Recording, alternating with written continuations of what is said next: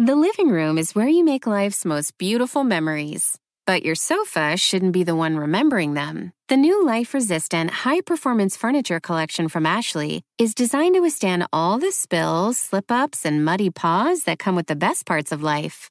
Ashley high performance sofas and recliners are soft, on trend, and easy to clean. Shop the high performance furniture in store or online at ashley.com. Ashley, for the love of home.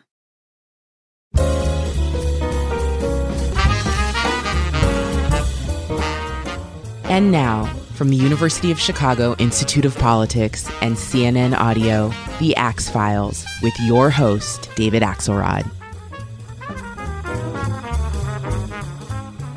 Despite threats of violence and prison, she's led her intrepid digital news organization, Rappler, to cover the Philippines thoroughly and honestly, even when it's meant shining a bright light in the dark corners of an increasingly violent and autocratic regime.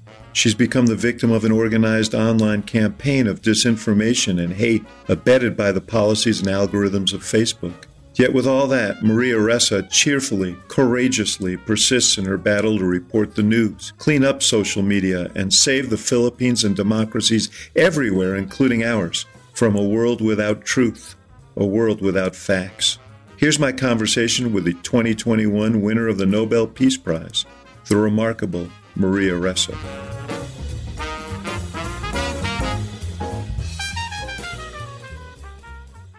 Maria Ressa, it's so good to see you. I saw you last week in Chicago at the conference that the Institute of Politics had in conjunction with the Atlantic. You were the extraordinary kickoff speaker there, and now you're back in the Philippines, and it's good to see you again. No, it's very good to see you again, and congratulations. That was an incredible conference. Best minds to pull together. Not the least of which because of your participation. And we're going to get to all that. Uh, you know people know you now as as a Nobel Prize winner and as uh, you know an exemplar of the uh, fight for press freedom and for democracy. But I, I want to know how you got there. I want to start right from the beginning. Uh, you were born in Manila, and your dad died when you were quite young, one year old. Yeah, and uh, my family. Well, my sister and I, my my mom came back and got us in 1973, which was just a year after martial law was declared. Before we get there, I wanted to ask you about that though, because your mom left to go to the United States after your dad died, I guess to try and make a living, and left you with your grandparents, you and your sister. I mean, how did you experience that being separated from your mom? Your dad was gone. Did it seem I mean, was it just normal to be with your grandparents? It didn't. How much did you see your mom? You know, it, it's funny. You're the first person to really ask me that, but I'm in the middle of writing this book. So going through it, I mean, look, I grew up um, at, in those early years, I think, you know, we didn't have parents. My sister and I, we were with my grandparents. And for a little while, you kind of, people ask, who, where's your mom? Where's your dad? Well, neither of them are here. But I grew up with my grandparents. And then my mom did come back and get us. I mean, she went to the United States. You know, here's the funny thing. I came from an my my I mean from an immigrant family, and I when I was young, those ages from one to ten years old, it was like America was the dream, and uh, and it was. I think when my my parents finally, my mom remarried, had an so I had a new father. He's Italian American. So I'm, my family is a product of two different immigrants, Italian and and Filipino, uh, European and Asian. And then when we got to the when we landed in Alaska and I saw snow for the first time, you know, I was asked. I think I asked my parents. Uh, if the streets are really paved with gold.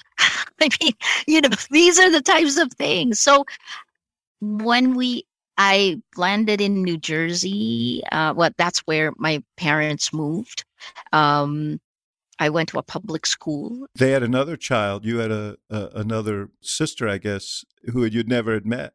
At that point, my gosh, you did your David, you're, you're um yes. At that point, my mom had my mom had given birth less than a month before she came back to the Philippines to get my sister and, and me. And so when we came back to the United States, I had a new sister. Uh, and I became, you know, over the years, the eldest of five children. Mm. Uh, so I had the four girls and one boy. And my my dad, being Italian American, said he didn't want his son growing up in a house full of women. No, that this sounds horrible at this day and age, right? But you know what my parents did? They, uh, we had two Vietnamese foster brothers, both of whom came through the first asylum camps in the Philippines. So it was a, I I had a fantastic childhood and a lot of that a lot of that time shaped me made me who i am today i should point out that uh, the the reason that your mom came back when she did because this sort of the the the whole idea of democracy is sort of interwoven in your personal story the reason she came back was because Ferdinand Marcos had declared martial law in the Philippines and she didn't want you and your sister to be there and she brought them and she brought you uh, back uh, uh, for uh, to be part of this American uh, experiment, as it were.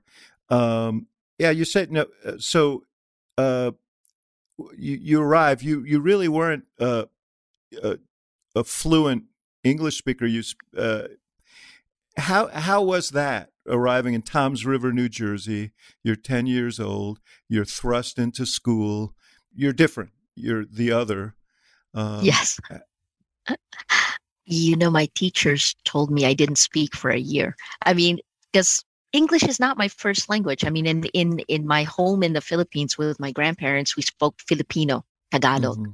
and uh, when uh, when we when I landed in New Jersey and snow, right? I mean, like, and and I walked into my classroom. I was at four foot two at that point, the shortest, only brown kid in the class.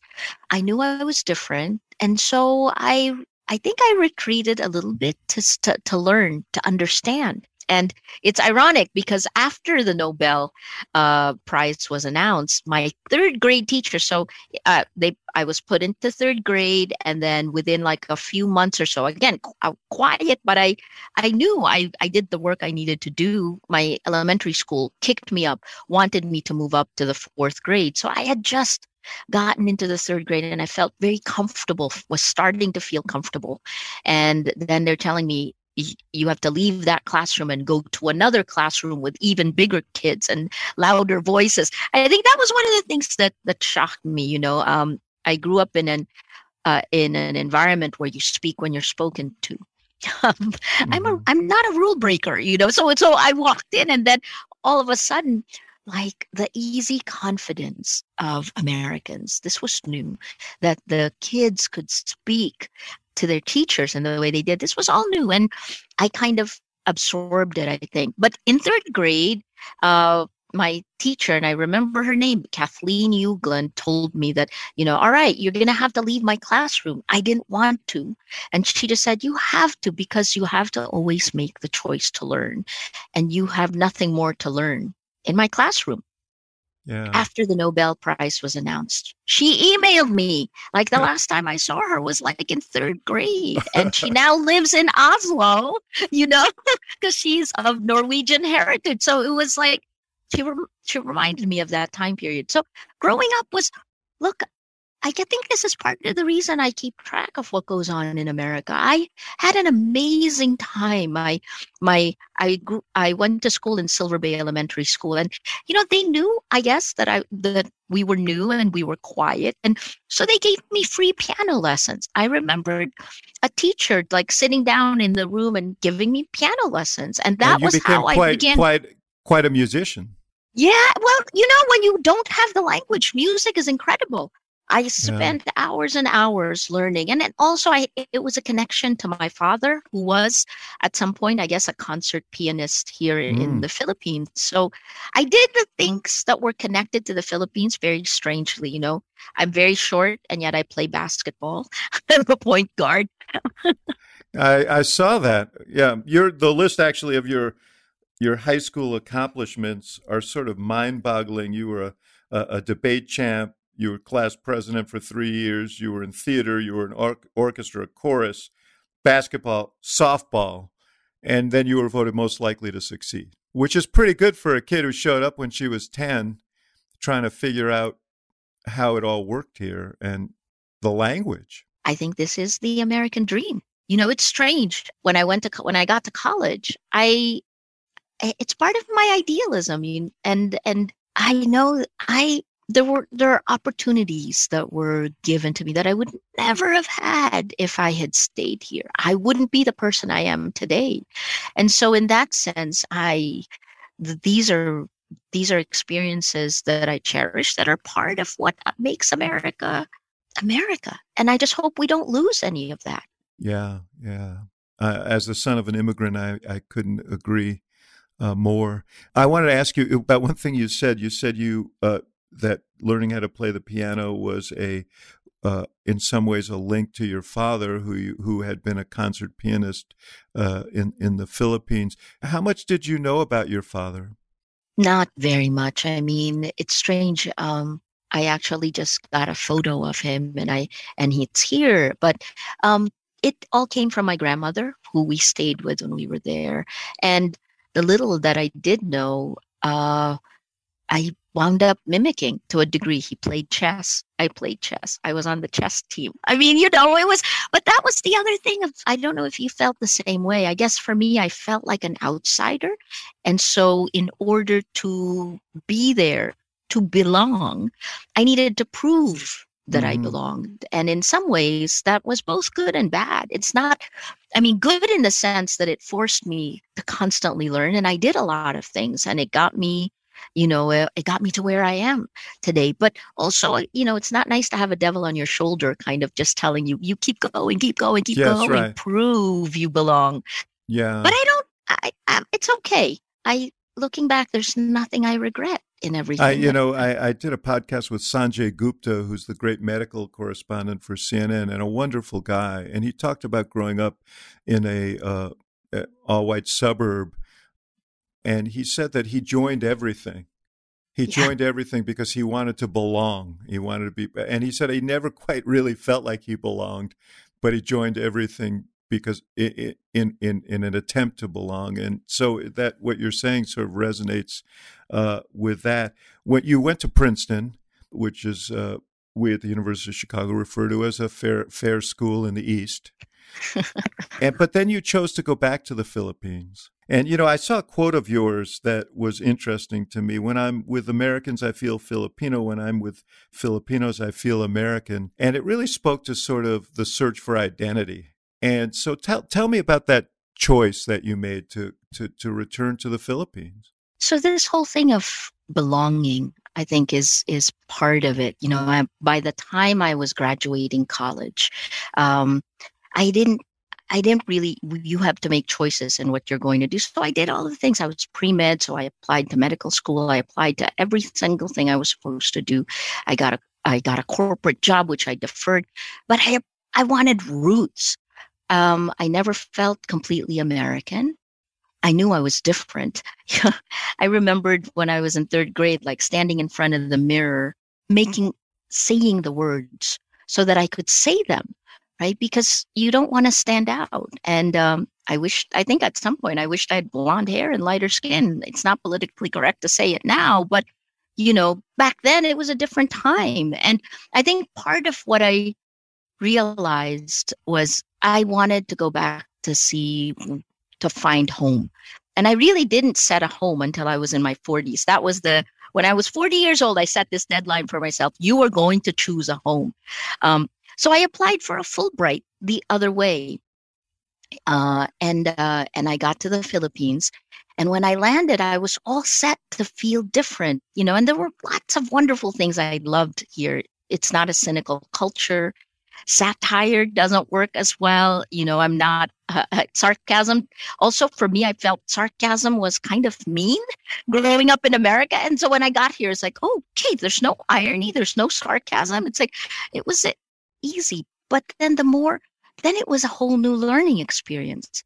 I needed I didn't have the cultural signals of being Filipino.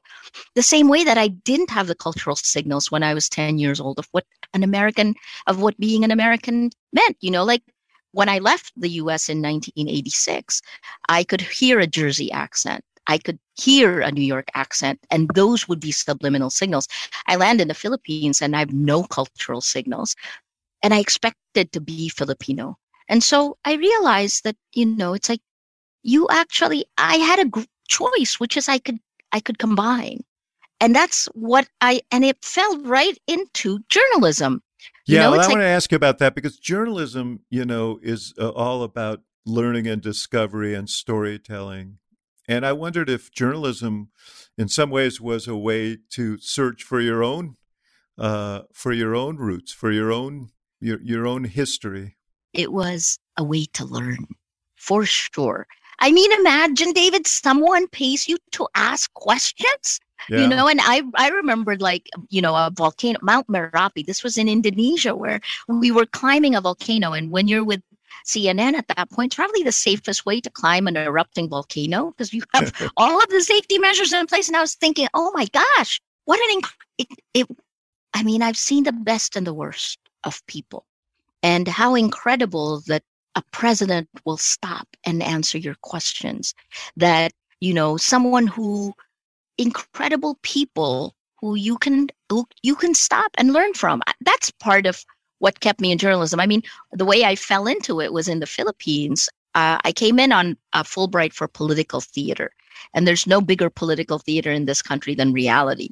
And so uh, instead of just doing political theater, I walked into the government station. Then a classmate of mine from third grade brought me in, and uh, she was an anchor, and I was like, "Oh my gosh, I think I can learn how to I can learn about this country through being a journalist. And um, that's what I did. And that, that's how I learned all of Southeast Asia.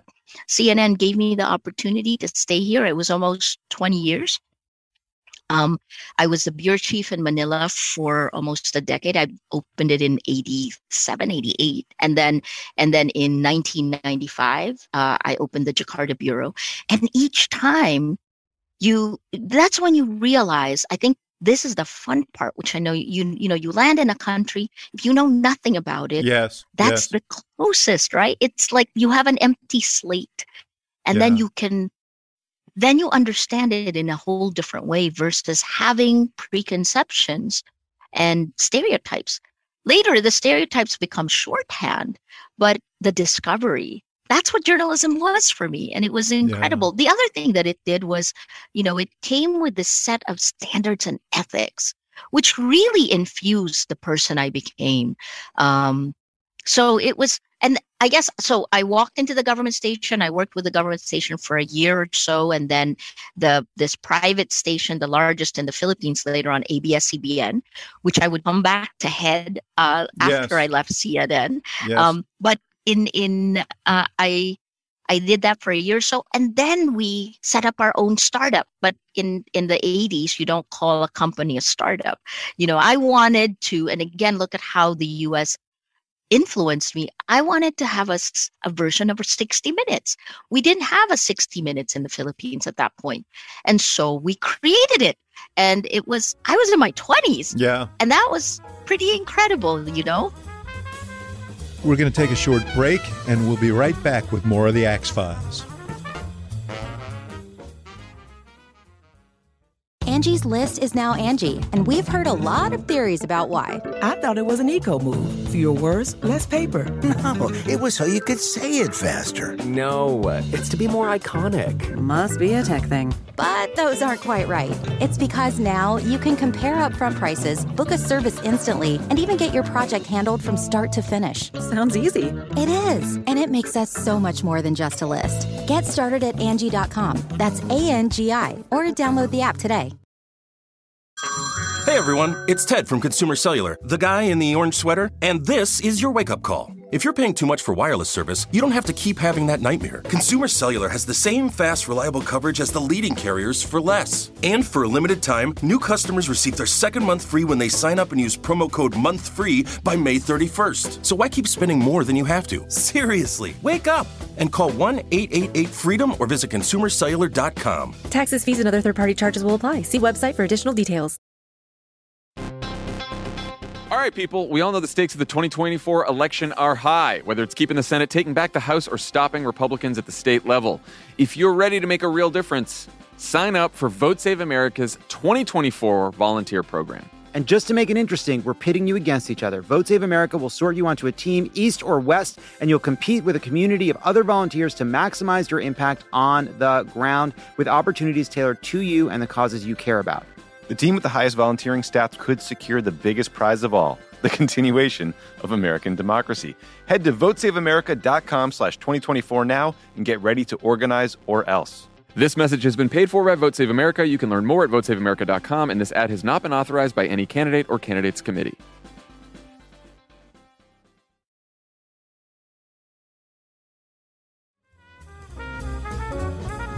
And now, back to the show. You talk about learning and, and you talk about storytelling. What did you learn? I know when you went to Jakarta, and part of the time you were there was after 9 11, and you uh, were doing a great deal of investigating, and you wrote a book about this, uh, about the uh, uh about Al Qaeda and and some of its activities in uh, Southeast Asia. And tell me what you learned about democracy in your time. From your early explorations in the Philippines through your time in uh, Jakarta, covering the whole region, um, what lessons did you draw that would be useful to you moving forward?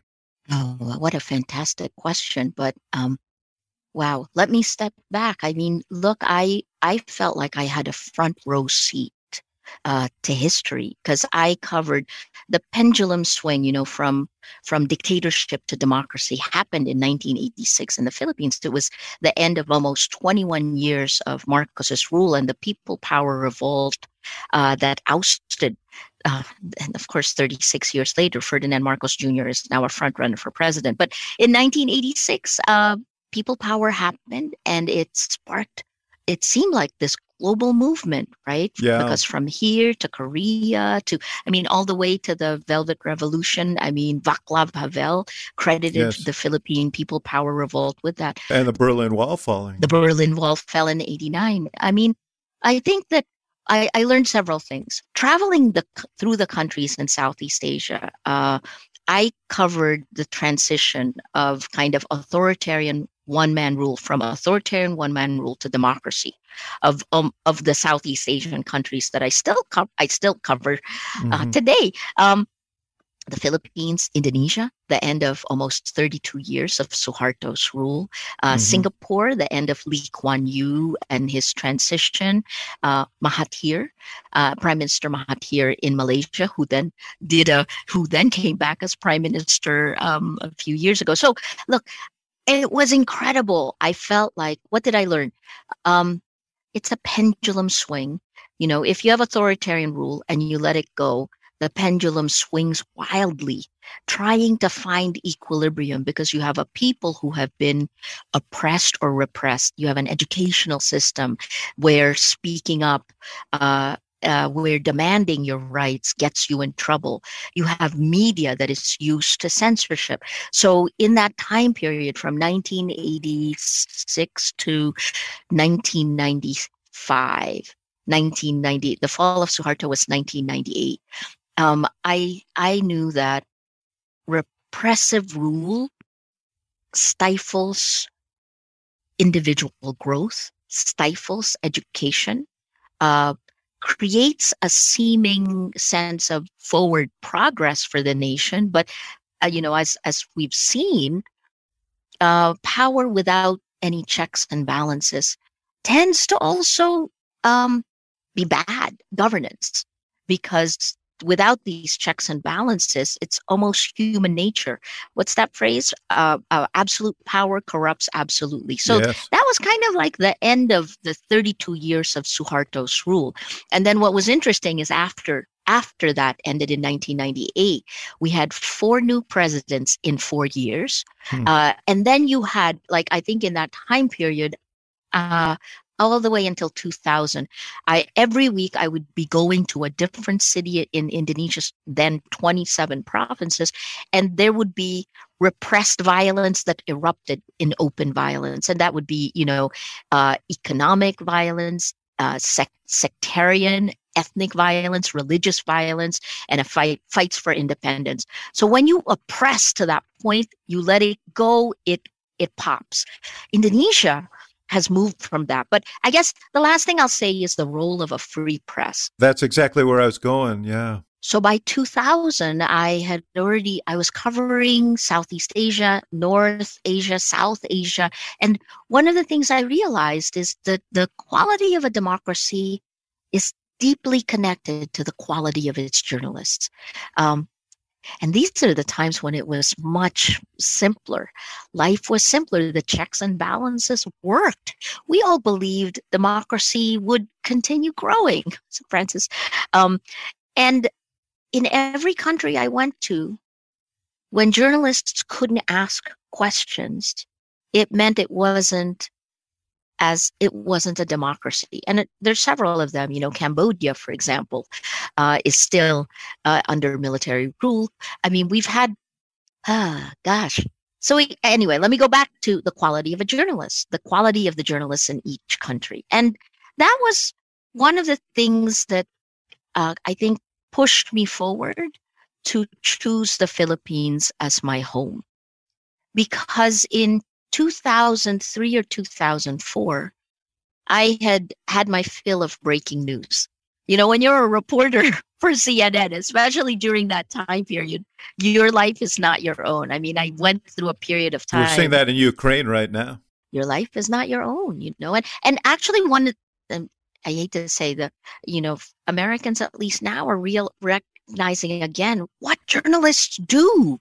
You know, this is what the mission of journalism has never been as important as it is today. But so having said that, when when I when I was trying to decide where home was, part of the reason I chose the Philippines was I looked at our two countries, America and the Philippines, and where the role journalism played.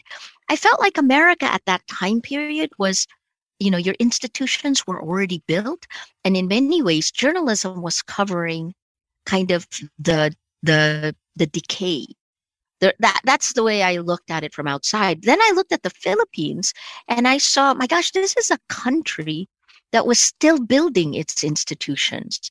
And so I that's part of the reason I decided to take this job to head the largest network in this country because I felt like I was old enough to have real experience and yet young enough to not worry about working so I could still work 24 hour days and and I and I had this great ambition that we could create a world class Filipino network that you know would and we did. I mean, we had a Filipino diaspora that we that we served. Um, and so that, that's why in at the end of 2004 I decided to take a job in the Philippines, make this my home. I hit my deadline of of making that decision at 40 years old. Um, the connection to the US is always there. I'm a citizen of both worlds, but I felt like as a journalist well, look where I am today. But, you know, I felt as a journalist that I could do more in the Philippines. And I think the one thing we had growing up as a journalist in Southeast Asia, working for an American network, an international network, and then coming back to the Philippines to head the largest network, I was very, very aware of the critical role journalists played. And a lot of the discussion and the debate that I was watching in America a lot of the things that were destroyed by technology and the incentive structure of technology platforms Mhm. and its impact on journalism these things were were not murky to me they're very clear it's very clear because in the philippines when i came back because our justice system was so weak because governance because we had endemic corruption and weak institutions the media was the one institutions Filipinos went to for justice, right? It, at the very least, they can speak, they can ask for justice, and they can elevate their story, their cause, their problem to the people. Which is absolutely critical to any functioning democracy. Uh, I speak now as a former and quasi now journalist but uh, the role of journalism is to show, shine a light in dark corners. And without it, it's very hard for democracies to function. We're going to talk more about that in a second. But tell me about why you left this job running a thousand journalists or whatever the number, it was some fantastic number in the largest network in the Philippines to start Rappler uh, in 2011, 2012, in that period. So at that point, almost all of my experience was with big corporate news. And uh, when I was running ABS-CBN, it was it was fantastic. I mean, you know, I went from being a reporter to being able to set policy. I wanted to try to build, and we did, and it was a, a perfect time. You know, we we put in standards and ethics manual. We we brought in and reinvigorated our journalists.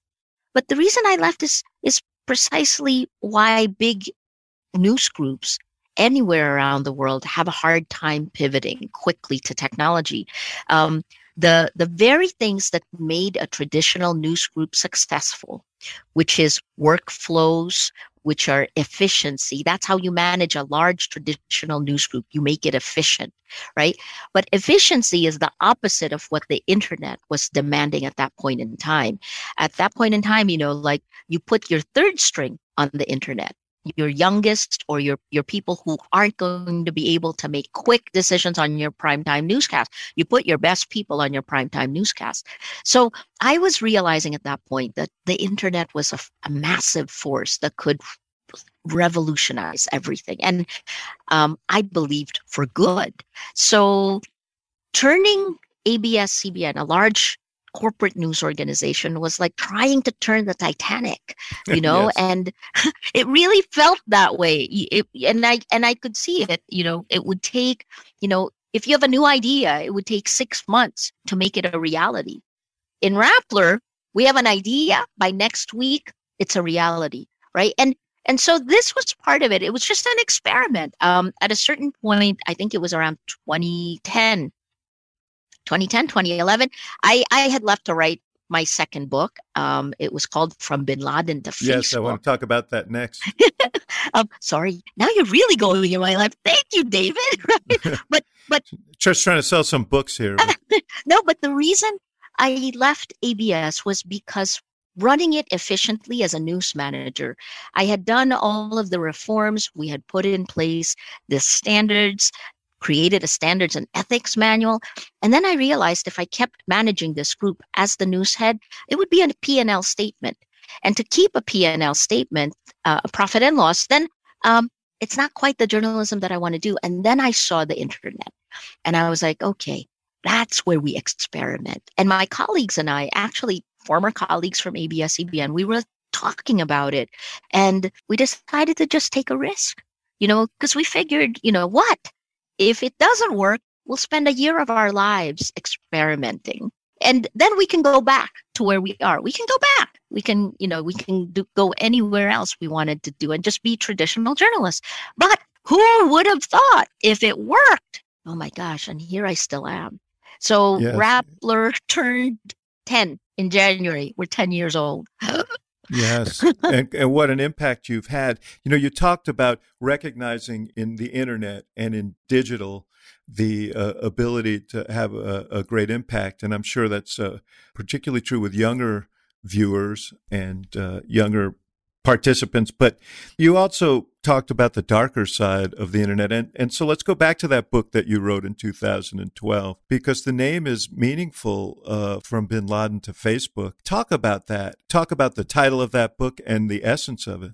In many ways, many strands uh, the, of my life converged. You know, I spent the last few years since 2001 after 9-11 i really focused on the spread of this virulent ideology of al-qaeda and how it took homegrown groups in southeast asia and and pulled them together into this global jihad against the west.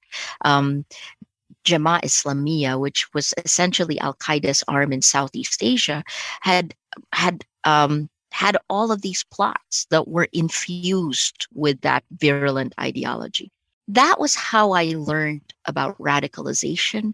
That was how I learned about how one person can behave very differently, but when you put that person in a group, you know, it's not just peer pressure, it's a person in a group, and the larger the group, the more pressure it exists. A group exerts pressure on each one of us. So, you know, in, in looking at how Al Qaeda and Jemaah Islamiyah, these groups recruited and changed worldviews of people, I was looking at social network analysis.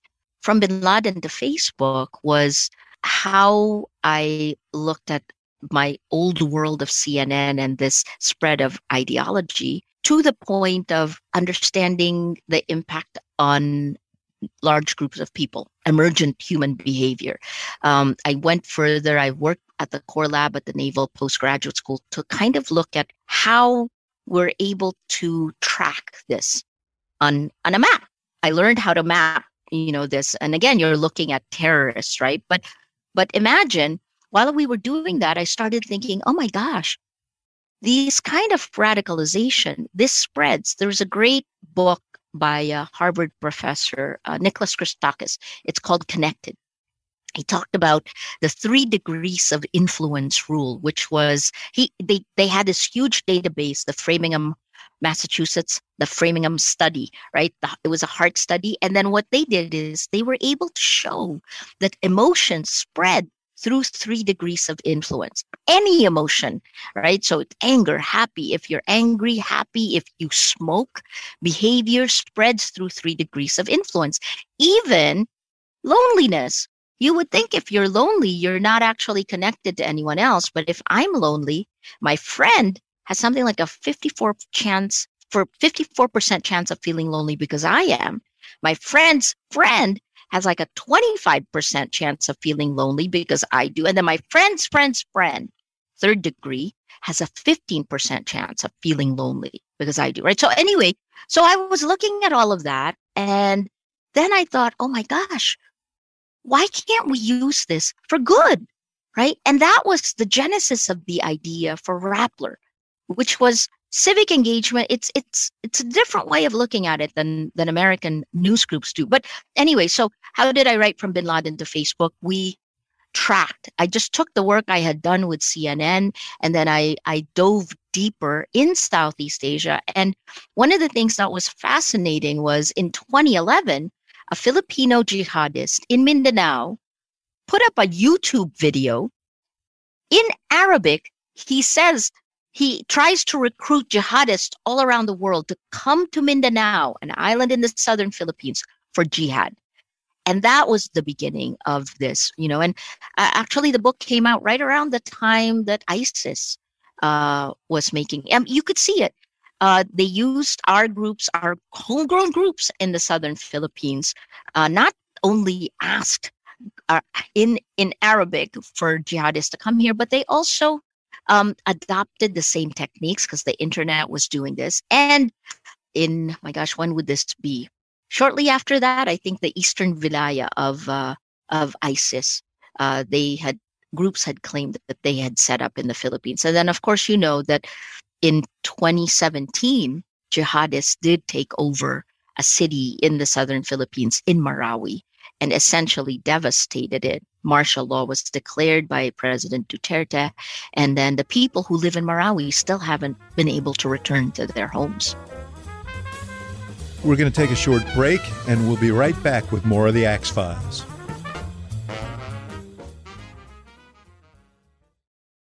You can live out your MasterChef dreams when you find a professional on Angie to tackle your dream kitchen remodel Connect with skilled professionals to get all your home projects done well. Visit Angie.com. You can do this when you Angie that.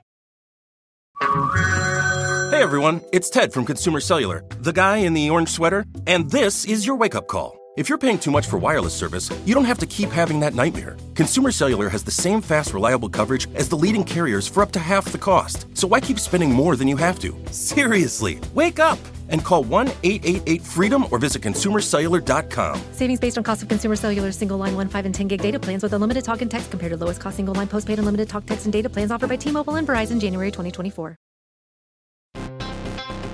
All right, people, we all know the stakes of the 2024 election are high, whether it's keeping the Senate, taking back the House, or stopping Republicans at the state level. If you're ready to make a real difference, sign up for Vote Save America's 2024 volunteer program. And just to make it interesting, we're pitting you against each other. Vote Save America will sort you onto a team, east or west, and you'll compete with a community of other volunteers to maximize your impact on the ground with opportunities tailored to you and the causes you care about.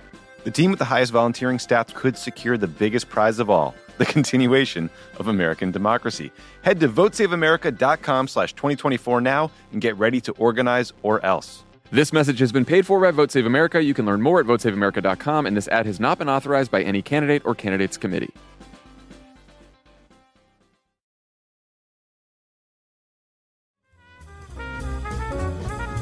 And now back to the show.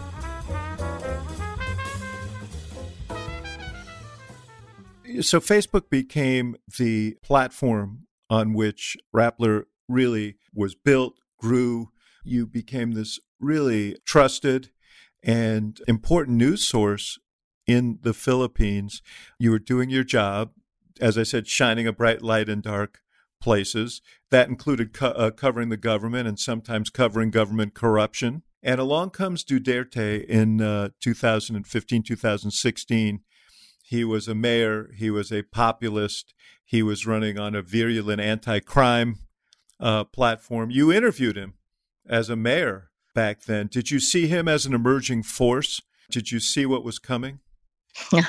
in 19 in the late 80s uh, i think that was the first time i interviewed him he had a reputation of vigilante killings right this was how how it was how crime was controlled how terrorism in quotes was controlled in davao city which is a city of about a million people in mindanao um, i interviewed him in again in 2015 before he declared he would run for president. And he told you he killed people. He did. But the first thing he did was to remind me of that interview we did in mm. the late 80s. And, uh, you know, it wasn't a flattering story. Uh, it wasn't because it was extra again the same ideas of you know strong man but he remembered it and you know he had by that point people of his generation knew my work with with uh, cnn so we kind of chit chatted and then we did the interview. And yes you're right.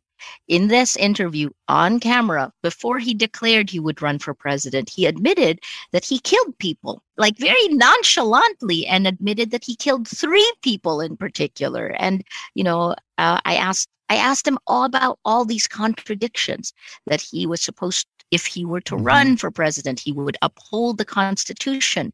But then how can then how can he then admit that he would kill people? But i think the key part of what he his philosophy was that the way to lead in the philippines was through fear and violence. And uh, I, I followed up like after he became president i was still one of four journalists. He gave an interview uh, an interview to in december after after he took office in December 2016 in, in the palace. And he just, again, this is his philosophy. He believed that Filipinos are unruly, will not follow rules unless there's a strong um, leader who, who, who leads with fear and violence, which is exactly what he did. And by the way, he did fulfill his promise of killing. Right, which you cataloged extensively. But there was a, obviously a market for that as well. There was a, you know, the the whole notion of eradicating crime and drugs was was there not? Yeah. Yeah. Well, you can look at this again, right? Before then Mayor Duterte ran for president, the top concern of Filipinos in every survey are jobs. Number one, jobs. Number two, health. Um, during the campaign of, of Mayor Duterte, the number one concern became drugs. So you can see it. Uh, Duterte was also the first to use social media effectively yeah. and win the office, right? And it wasn't. And we should point out that every everybody in the Philippines is on Facebook, a hundred percent. That's correct. That's correct. And uh, you know, up until January this year, this this was the sixth year in a row that Filipinos spent the most time online and on social media globally. You know, six years in a row, and then with a hundred percent. So you're talking now. I mean, this year it's over 80 million Filipinos on Facebook, but um, if 100% of Filipinos are on the internet and 100% are on Facebook, sorry, 100% of Filipinos on the internet are on Facebook. So Facebook is essentially our internet. And that was part of the reason we focused on it, right? He and he focused on you because as you uh, began to you know rigorously expose these extra constitutional killings, these uh, uh, essentially vigilantism uh, uh, on the part of the government, uh, he became more and more agitated about your coverage. He expelled or tried to expel uh, what your reporters uh, from the palace from co- uh, covering him, and you uh, you suddenly found yourself uh, on the receiving end of a social media sort of hate campaign. Uh, talk about that and your your realization of what was happening because that's really central to uh, everything that you're you're doing now in terms of uh, trying to expose the dangers to democracies and to and to journalists trying to cover democracy and to truth, which is the core of it all, of these campaigns. Again, I guess it's like a front row seat to the worst of what social media can do. You know, it's a front row seat to history. Again, you don't know all the attacks until you're the target of attacks because that's the way social media is set up and in 2016 when we did this three part series of the weaponization of the internet um, i i began to receive an average of 90 90 hate messages per hour as a traditional journalist i was shocked right and i thought oh my gosh you know in, in fact it, it did what it what it was supposed to do, which was to pound my spirit, uh, in, to pound me to silence for two weeks, only for two weeks, which was the time it took me to figure out what the heck was happening, right? Because if you're the journalist, you have to then say, you know, maybe I am doing something wrong. Did I do something wrong? Because I, who knew? At that point, it was so new. You, I didn't know whether it was real or not. And so we looked at it and by the time we got the data, so it took me that long, that's when I realized, okay, this is a campaign. This is being used to pound me to silence. Um, okay, so what did I learn in the, that time period? Information operations. This is what the social media platforms enabled and targeted information operations. Um, I think the reason why I I am so adamant is because not only is this data driven, but I had three roles, three roles in Rappler that one person normally wouldn't have, right? So I was running the company. I was build meaning I could see the business model, right? So I could see uh, the impact of, of the technology platforms on the business of news. I was building the technology of Rappler. And then the last part is because I'm a journalist exposing this stuff, I was also the target of it. And these are the things I learned. I learned that women uh, in general, and this is our data showed this, women in the Philippines were targeted at least 10 times more than men that gender disinformation is a, on a scale that we have never seen before.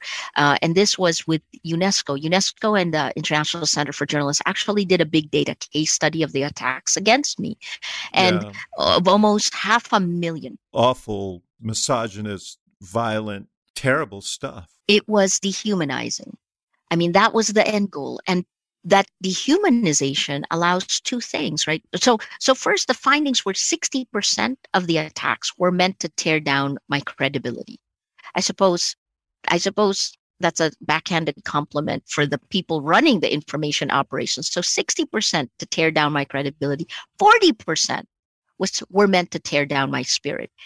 You know, things like my head on on human genitals, right? It was pretty if Raw. you first and you don't know you're kind of ashamed. You know it, it took me a little while to begin to speak about this because some of it you you the first step I, especially for women i think is to think did i do something wrong? And so so when i it took me a, almost a year before i realized oh my god it's not just happening to me it is happening to all that's when i began to speak publicly about it. Um all right so what does that mean this is death by a thousand cuts of our democracy because what i saw firsthand is the replacement of one narrative i.e my ability to do a story to pound me to silence and then replace that with another narrative, a false narrative. And in this case, it was journalist equals criminal, right? I'm not a criminal. I'm a journalist. And yet, when you pound a million times journalist equals criminal, not only does it tear down the profession of journalism, but it makes you doubt me and journalists, right? So it's it's it's insidious. I mean, when you trace these, you you did really in depth sort of work in terms of tracing the uh, pro- provenance of these conspiracy theories and these attacks, and they clearly were orchestrated and they were connected, and a lot of them were generated by bots, and but they had the viral impact that was sought, and, and I presume that you ascribe them to the government itself to Duterte and his supporters. Yes, we can see the networks. That was the other part, right? And they were Duterte networks and Marcos networks working hand in hand. So, I mean, I guess those are the aligned interests. But look, the Philippines is strange. I mean, in the United States, there were a lot more bots that were used, but the Philippines, even before 2016, had a larger, this is in the Facebook disclosures to regulatory agencies in the United States. The Philippines has a higher than average number of fake accounts. So there were fake accounts. And then the third part, and this we shared with Facebook, you know, it's these are real people, some of them. Some of them are paid in quotes, and I'll put that in quotes, right? Some of them are working for government. So this whole thing of like real harm done by real people this was a concept facebook wasn't even willing to accept in 2016 right so um, when a real person lies, is that person liable? Right? If they're part of a coordinated information camp operations against someone, is that person liable? And will the platform take action on something like that? Look, it took almost five years. Uh, by December last year, Facebook came out with a policy called brigading. When real people attack like um, like a dog whistle when they attack a real person. Those are real harms. And so this whole idea that this is only bots or they're not real, this is all very real. Anyway, sorry, I I diverged from your question. No, no, but you know, as we t- you must have, by the way, when you watch what happened Jan- on January sixth in Washington, that must have been very familiar to you. It was when Silicon Valley sins came home to roost. And I hated seeing it because it was the logical conclusion of the policies that were in place of what was this is you know david you heard me say it's like an atom bomb exploded in our information ecosystem but mm-hmm. let me mm-hmm. phrase it another way it's like there's somebody nudging every single person on these platforms to hate to anger these things pop into the real world. They change who we are. Explain why this model works for the for the platforms. It works for the platforms because it makes them the most money. So this is so you know all of it is the the model. What the platforms want you to do, the tech platforms, is to stay on your phone on their platform scrolling. What keeps you scrolling the longest is when you get angry. And when you get angry, you also share the most right? So when you do that, but is that good for you? Is the right question. It's not, right? So this is what what happened, and this is every study has already shown this is that you know the the eh, the the, the kind of content. So this is an MIT study in 2018 that showed that lies lies laced with anger and hate spread faster and further than facts. Okay, so just think of that right? That these platforms actually give the lie preferential treatment for distribution. Okay, now when you don't have facts, you can't have truth, you can't have trust.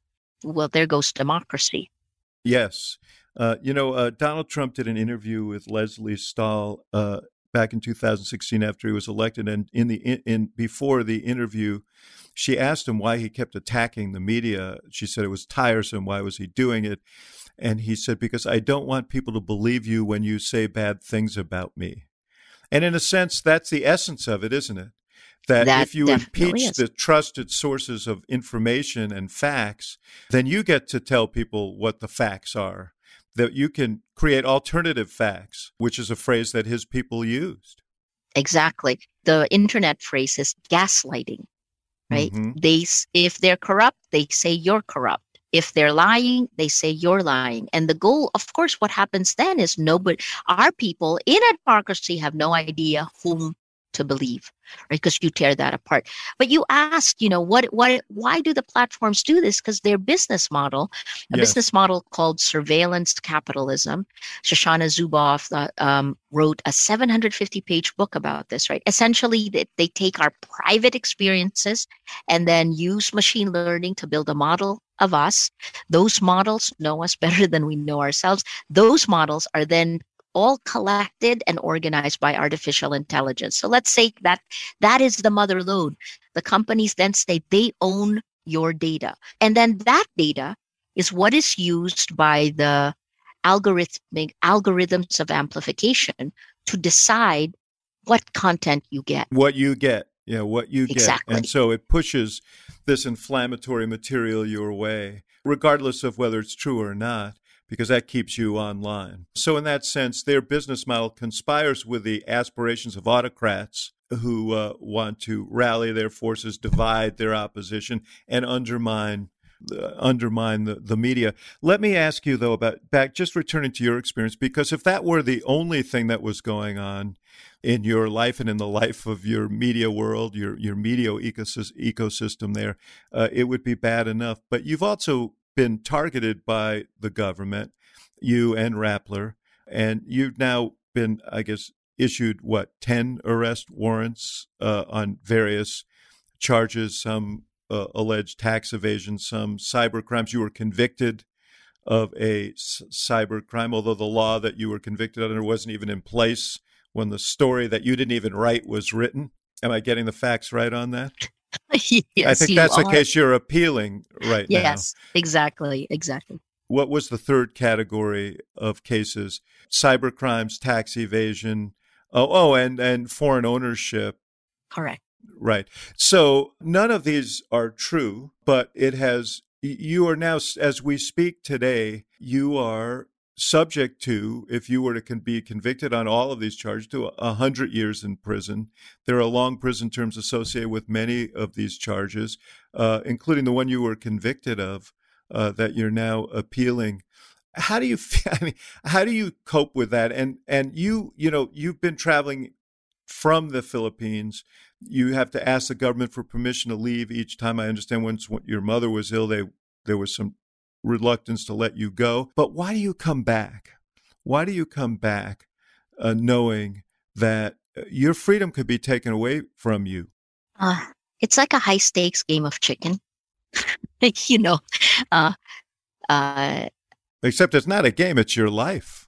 It is my life, but but the the reason it's easier to think about it like that is that if if I veer off, I lose. If I lose, Rappler loses. If Rappler loses, the chilling effect is already Siberia, but that means no news group in the Philippines will stand up for it, right? The cascading failure is far worse than the threat that's hanging above me. Um, I can deal with the threat because I've got to believe that the weaponization of the law has got to end, right? That there will be accountability. And maybe I'm foolish, but look, I think so so there there are two things that I wanted to just you know from to, finish what we were just saying you know what the internet does because these all feed into each other mm-hmm. what the internet what social media does is to ac- actually like take all your emotions and it's insidiously manipulating you but the emotion of of moral outrage is what's what's kind of pushed out of you in this age of abundance right moral outrage is what's pulled up. And then what does moral outrage become? Mob rule. Yeah. So to, to go back to what we saw on J- January 6th, right? Yes. There is no difference between mob rule in the virtual world and mob rule in the real world.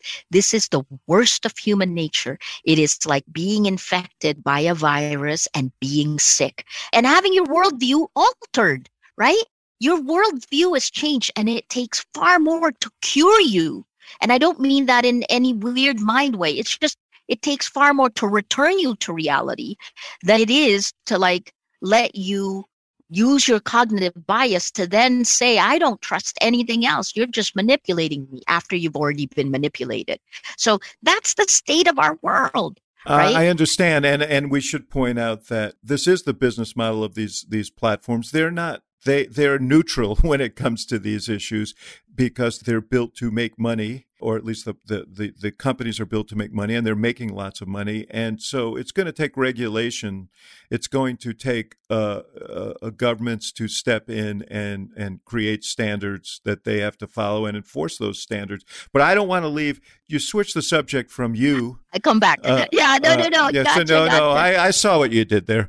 You're so fun. I, but listen, I mean, I worry about you. Everybody worries uh, about you. I saw when you returned. I watched the film uh, "A Thousand Cuts," which I recommend to everyone. The documentary about you, uh, and I saw. I, I, was so compelled by the young journalists who work for you. I'm sure some some of what draws you back is a little what keeps Zelensky in Ukraine, which is uh, people are watching you, and you're the leader, and and and so their courage is reliant on on your courage.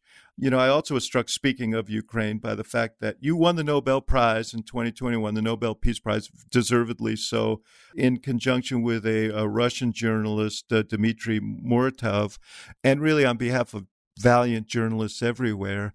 Uh, he was just attacked on a train in Russia for the work that he's done. We all know what's going on there. Where is this all going? You've got an election in a in a few weeks in uh, in the Philippines. Marcos is leading now. He is in he is uh, hoping to succeed. Duterte is running with Duterte's daughter as his running mate. It seems like a continuation of what we've had. Give me hope for you, for uh, democracy in the Philippines, and for journalism everywhere. Oh my gosh, what it's well, first, thank you for all of the, I mean, for encapsulating it. I think that several strands. You know, uh, uh, the first is that you should have hope because Rappler's still surviving, and I'm not in jail, right? I have hope because of that. Who would have thought, right? I mean, again, uh, I joke about it because, it, you know, even in the way you describe the world that we live in today, it's it's like I'm Alice in Wonderland. I fell into the rabbit hole and I'm just walking through, and the queen is saying, "Off with her head, off with her head," and you just walk through, and you just hope that you come out of the rabbit hole on the other side, and that the world is normal, right? Do you allow yourself to think about what might happen? That that you yeah, might end up course. spending a long period of time in, in, in prison? Yes, yes. And, uh, you know, it's part of the reason Amal Clooney and I have a team of lawyers that are prepared. And I always, again, I'll joke because it's easier to joke than it is to actually go spot on. I joke that, you know, if I do go to jail, please make sure no longer than a year. I have done nothing wrong, but you have to be prepared for worst case scenarios. I think the way I've dealt with this whole time is just to like okay, let me imagine the worst thing that can happen. Let me prepare myself mentally for it, emotionally for it. And then if it happens, then I'm ready. And if it doesn't happen, here's the upside. You're actually happy. I mean, if, it, if the worst things don't happen, right? So that's a coping mechanism. Yes, I know. Uh, but it is what it is, right? Like, I feel like what we have done though is we have a company of about 100 people. The median age in Rappler's 23 years old, and I am 58. Just so you know, you know I'm I'm much older But than a our- young 58, yes. Yes, but but look, our reporters are incredible. Yes, yes, they are. That was manifest in that film. I want to thank you and them and journalists everywhere who are risking so much to tell the stories that need to be told. And you are soldiers of democracy. And the, there are those of us who need only to vote, right? Who need only to express ourselves uh, in in public forums and take advantage of the democracy that we have. in order to bring about change in the social media space and change and strengthening these institutions. And for us, you ought to be an inspiration. You're willing to risk everything. And all we have to do is engage. And I hope that everybody who listens to this podcast takes that from our conversation. We are inspired by you and your colleagues and just wish you all the best. I mean, thank you. But I, I think that it's that's that's the question and I left I left the audience with this, which is, you know, this is that time where it's a person to person defense of our democracy, right? A, a vote, our vote for president, we're, we're going to elect 18,000 positions, including the president and the vice president. So the Philippine constitution is patterned after the United States. We have a Bill of Rights. Um, and on May 9th, what will happen in this country will be emblematic of all of the ills. And if we squeak by, which by the way is what the United States did in your last elections, you squeaked by and your institutions are stronger than ours. So if we squeak by, I mean, think about what's at stake on May May 9th for us, right? We have a candidate who's leading in the in the surveys, but he's leading because disinformation networks have have systematically changed history in front of our eyes. Turning ferdinand marcos the the leader who uh, who declared martial law and and created a kleptocracy stole according to the philippine government up to 10 billion us dollars in 1986 numbers right? So his the, ferdinand marcos was ousted in people power and his son ferdinand marcos jr his is, namesake yes his namesake is now poised, is the front runner, right? So, but like Zelensky, we're seeing something interesting happen again. And it began at the beginning of March. The the woman who comes in a distant second is again a widow and this time a lawyer, the vice president of the country. And I interviewed her um, and she said that, you know, she felt this passion. And what we've seen at least is crowds now coming, hundreds of thousands uh, coming to her her rallies, people going door to door. That doesn't happen in the Philippines. And, um, you know, she said, why, why didn't this happen earlier? And I think kind of like Zelensky, the, the response I had was, well, it's the leader, right? Why didn't you lead earlier? And this is I, think I was saying this when we were together. So it's what is it, chicken or the egg, right? What are what are voters? But uh, let me end with one last thing, which is really critically important here. Filipinos who are going to the polls, French, they're go. The France yes. is going to the polls right now, right? We how are we going to vote if we don't have the facts? Mm-hmm. That's the original sin, and that sin was is being committed by American companies, that these tech companies that are making a lot of money using a business model that insidiously manipulates our emotions so that our reality is changed. That's kind of unconscionable. It is, and dangerous, as you point out, for our democracy. Maria Ressa, God bless you. We are with you and the people of Philippines. We know that what happens there, like pandemics, you know, we are connected. What happens there happens elsewhere. We've experienced it. We will be watching closely and we will be rooting for the forces of democracy and we will be rooting for you. Thank you. Thanks for having me, David. Thank you for listening to the Axe Files, brought to you by the University of Chicago Institute of Politics and CNN Audio. The executive producer of the show is Allison Siegel. The show is also produced by Miriam Finder Annenberg, Jeff Fox, and Hannah Grace McDonald. And special thanks to our partners at CNN, including Rafina Ahmad, Courtney Coupe, Ashley Lusk, and Megan Marcus. For more programming from the IOP, visit politics.uchicago.edu.